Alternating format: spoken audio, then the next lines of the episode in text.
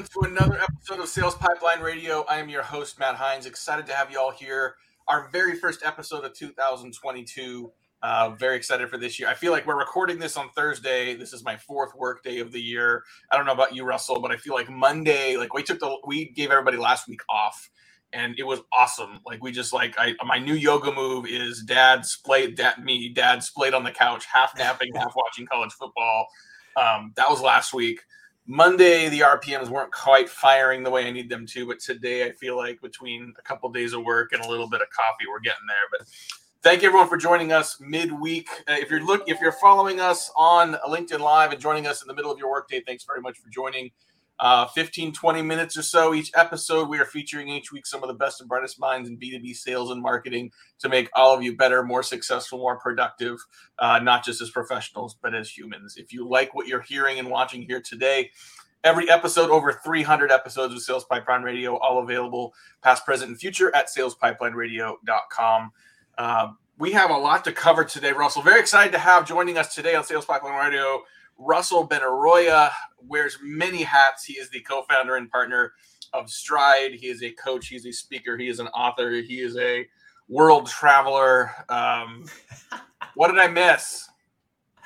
That's enough. That is enough. Thank you. Yeah, so great so, to be here. By the way, I love. So thank I, you, you know, for being I, our first yeah, guest of the year, and, and we have a lot. And I meant this. We have a lot we could cover here because you know you've you've. Um, I like to say like the longer I live and the more mistakes I make. Um, and I and I think that there's a lot that you have learned over time, not just relative to sales and marketing. And I want to talk about finance, but also your book, One Life to Lead, talks about you know driving success, business success, but life success through better life design. So I want to get to that as well. Um, but our audience, you know, mostly B2B sales and marketing folks. I know you have lived that for years uh, in your role at Stride. You are playing a direct sales role, you are carrying a bag. Um, so maybe just before we get into it, just quick introduce introduce yourself, your background, and, and what brought you here.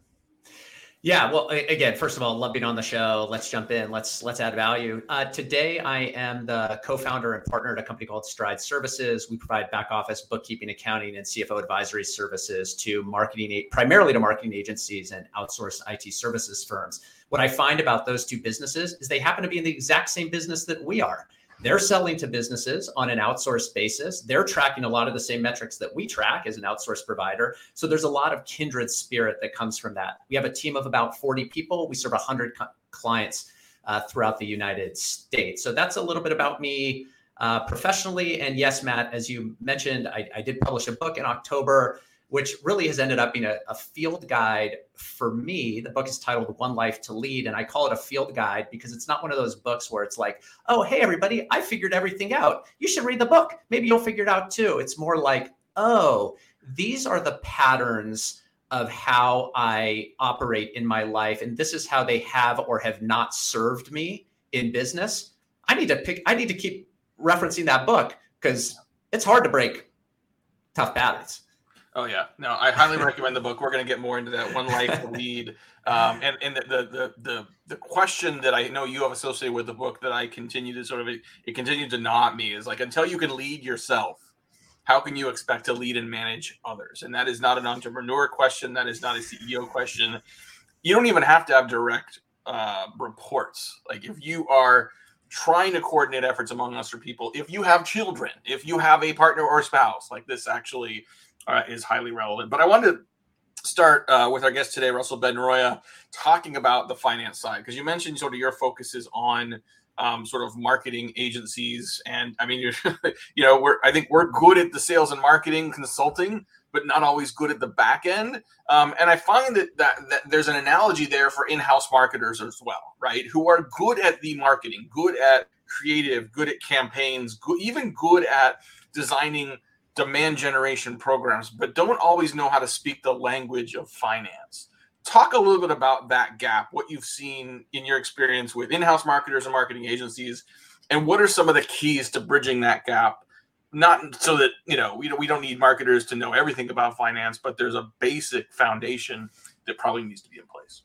Yeah, and just so I'm I'm clear, because I want to bifurcate, is it sales and marketing talking about finance internally so that they're attuned to the economics of the organization that they're part of and or talking about finance as it relates to client sales and integrating finance related conversation in the sales process uh, yes yeah I, okay. I, I think all of that applies right okay. yeah no matter which conversation you're having to understand the economic component of that story is really critical. And I don't know that, I mean, I speak for myself. Like, you know, I, I did not, I don't have an MBA, I don't have a finance background. It was well late in my career that I started to feel like I understood even the basics of finance in a way that I could not just grow a business, but also have that conversation externally. Where I have felt the most rewarded by sales, by sales and marketing sales people uh, in in my businesses and certainly what I see in agencies is when there's a curiosity mm-hmm. to understand things like customer acquisition cost. How much does it actually cost us to acquire a customer or payback period? How quickly do we recover that cost when I sign a new client or lifetime value? How long is this client expected to stay on board for us to be successful and profitable as an organization? And when you have a finance partner that you can go and ask those questions to, that's super powerful in helping you orient as a salesperson to where you spend your time, what types of prospects you're willing to engage with, how you price that service. And maybe most important what is the role of the salesperson in in lifetime value right? Retention is so important. Does does sales have a role in that? Well listen if i understand the economics and i'm mapping my compensation to those economics oh it's such a beautiful symmetry that often fails because sales doesn't know the right questions to ask and often finance doesn't have the answers to those questions. Right.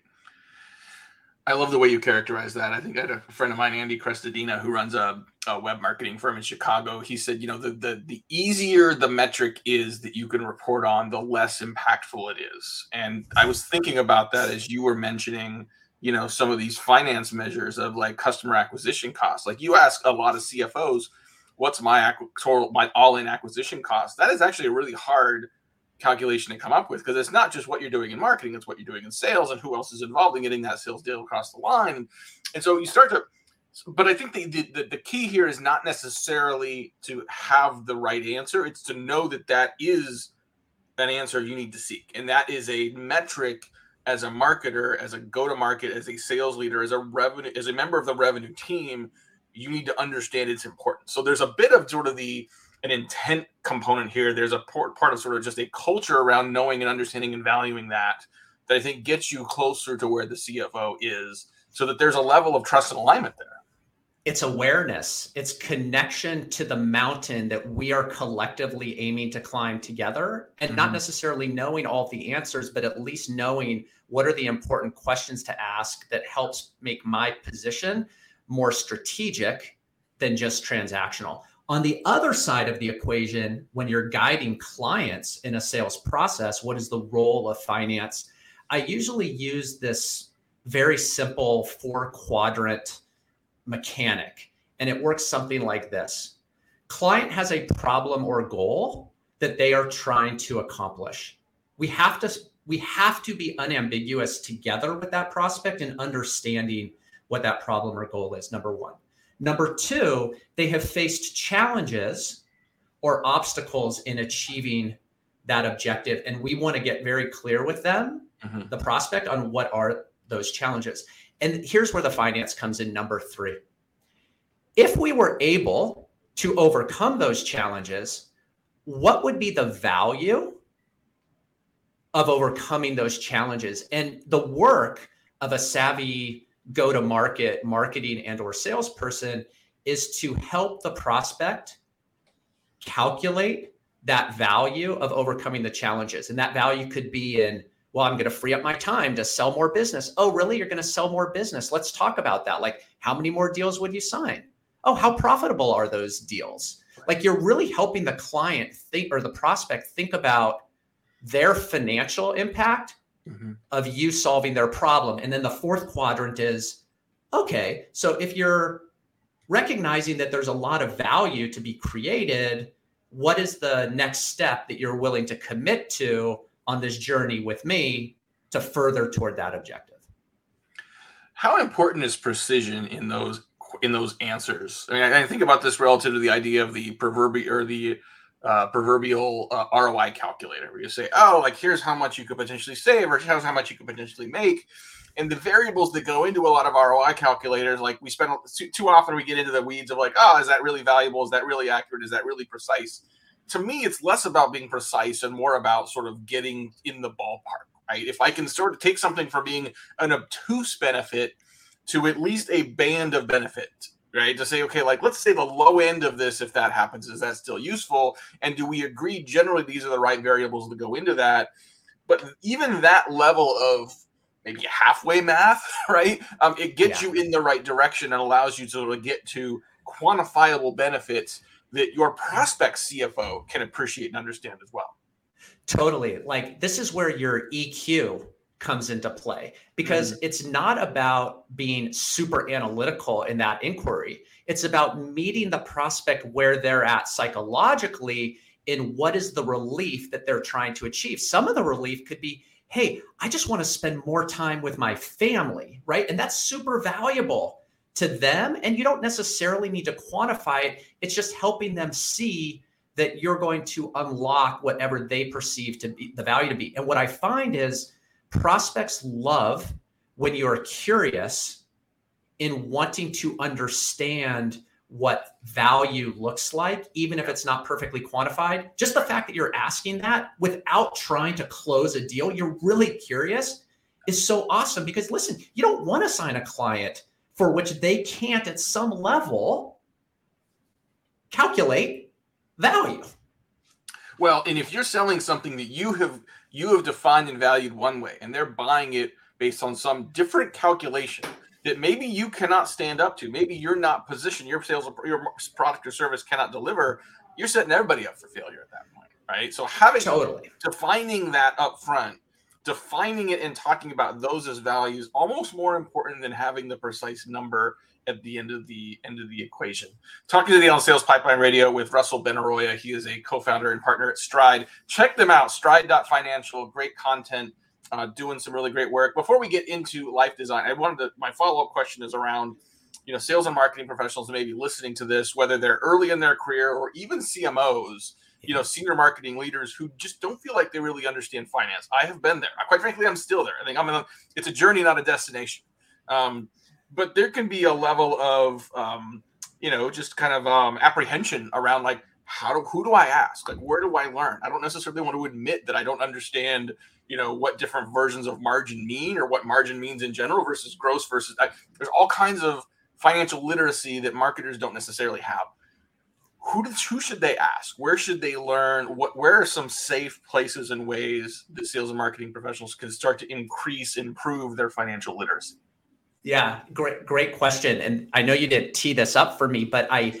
about a year and a half ago, I published an ebook titled Free Yourself to Work on Your Business a journey into unit economics. Free yourself to work on your business. We could put it in the in the show notes. But the the the reason that ebook is useful is it is specifically designed to in an approachable way help professionals understand things like oh what is EBITDA margin? How is profit calculated? And most important, what is gross margin on a customer, right? Because again, customer level profitability is the most important thing. Like that's the value that you create in your business. And so I architected it so that it's very understandable, very approachable. And uh, other than that, I mean, there's so many approachable resources online to ask what sounds like simple questions like I should know that. But no, you don't you shouldn't necessarily know that. Just be willing and curious to to get a bit more informed.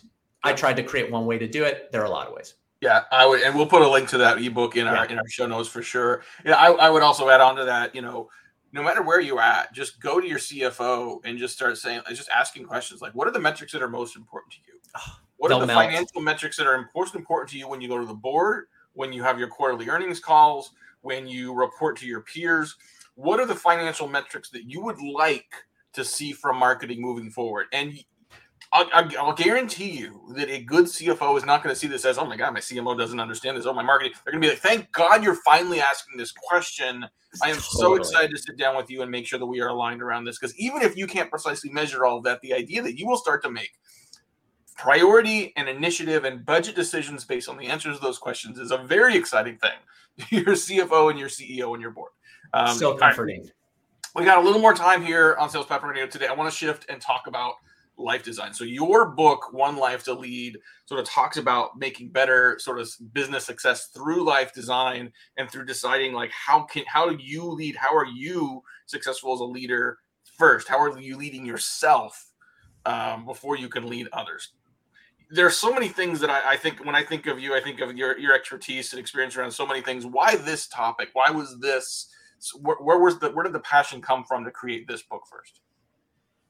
The, the passion really uh, originated from a snowy drive in 2016 coming back from a ski trip in bend oregon where we were my wife and i were listening to a tony robbins podcast and it triggered a question for me that created a moment in my life. And the question when i turned down the radio and i asked my wife i i said where do we want to be in five to ten years? Like why haven't we ever talked about that like in this critical questioning way. And she kept the radio dialed down and she looked at me and said, Oh, it's because it's never really been about us. It's been about you. You're you're an entrepreneur. We've just kind of been along for the ride.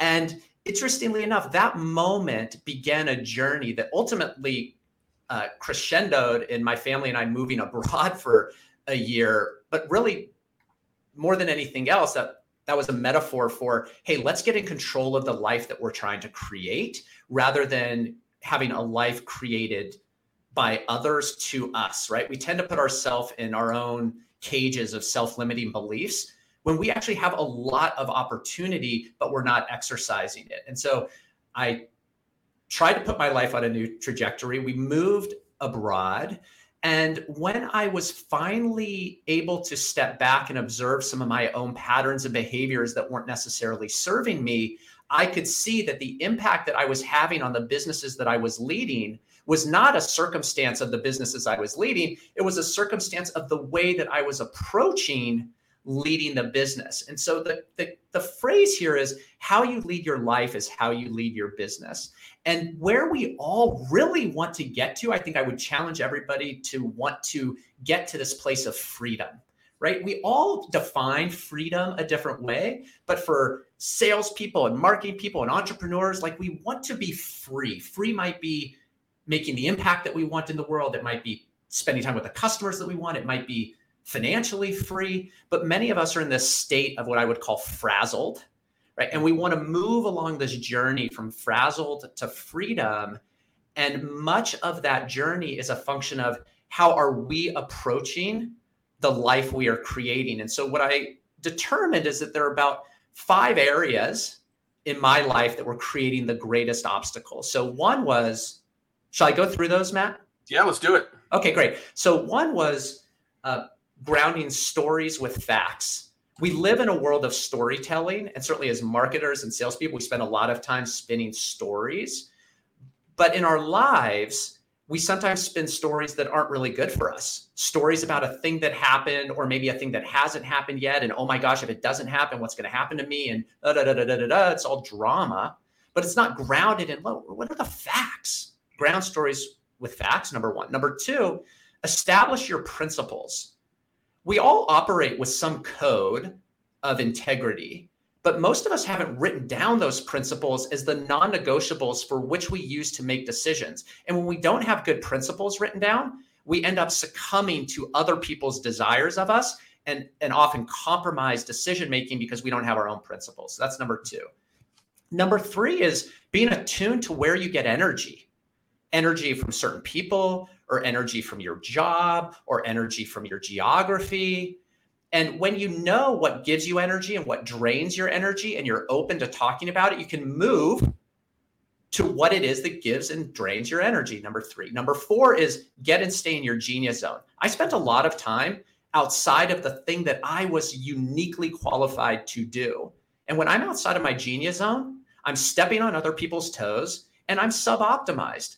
Own your genius zone, strive to stay in it, acknowledge when you're out of it, and plan to get more time inside of it. Number four. Number five is execute and take action.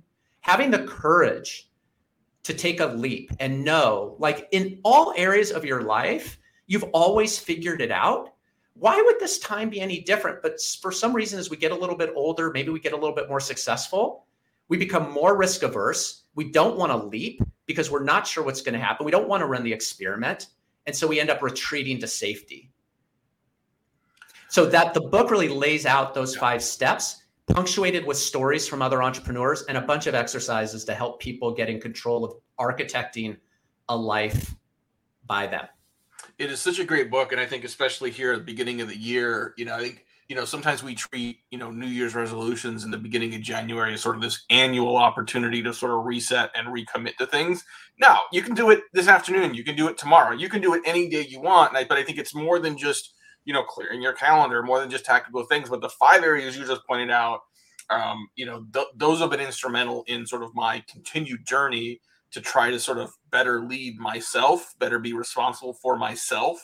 And I have directly noticed the more I feel in control and feel comfortable and feel successful there, I'm a better father, I'm a better husband, I'm a better leader. Um, and it is very much a journey. It is not just one directional. It's it's forwards and backwards. But uh, um, yeah, exactly. You got to be intentional about it. So, highly recommend this book, One Life to Lead. Uh, you can learn more about it at russellbenaroya.com. Go there. You can learn more about the book. Click on the blog link on russellbenaroya.com. You will see many of the interviews Russell has done with other entrepreneurs as part of their journey as well. Um, little over today, but totally worth it. Russell, thank you so much for joining us today. Oh my gosh, Matt, it's I've been looking forward to this. Such a pleasure. You have a great show and excited to reach your audience. Thank you. Awesome. Russell Benaroya, again, co-founder, partner of Stride, Stride.financial. Russell uh, Stride. Stride. Stride. Services. Dot services. Stride. Dot services. All right, perfect. we'll make sure we get that correct in our show notes. Awesome. RussellBenaroya.com. That part is right. All Legit. Right. One life to lead, business success through better life design. Thank you, everyone, for joining us today. Uh, first episode of the year, Sales Pipeline Radio. We will be here each week, next week, every week at 11:30 Pacific on Thursdays. My name is Matt Heinz. Thanks for joining us again. We'll see you next week on another episode of Sales Pipeline Radio. Thanks.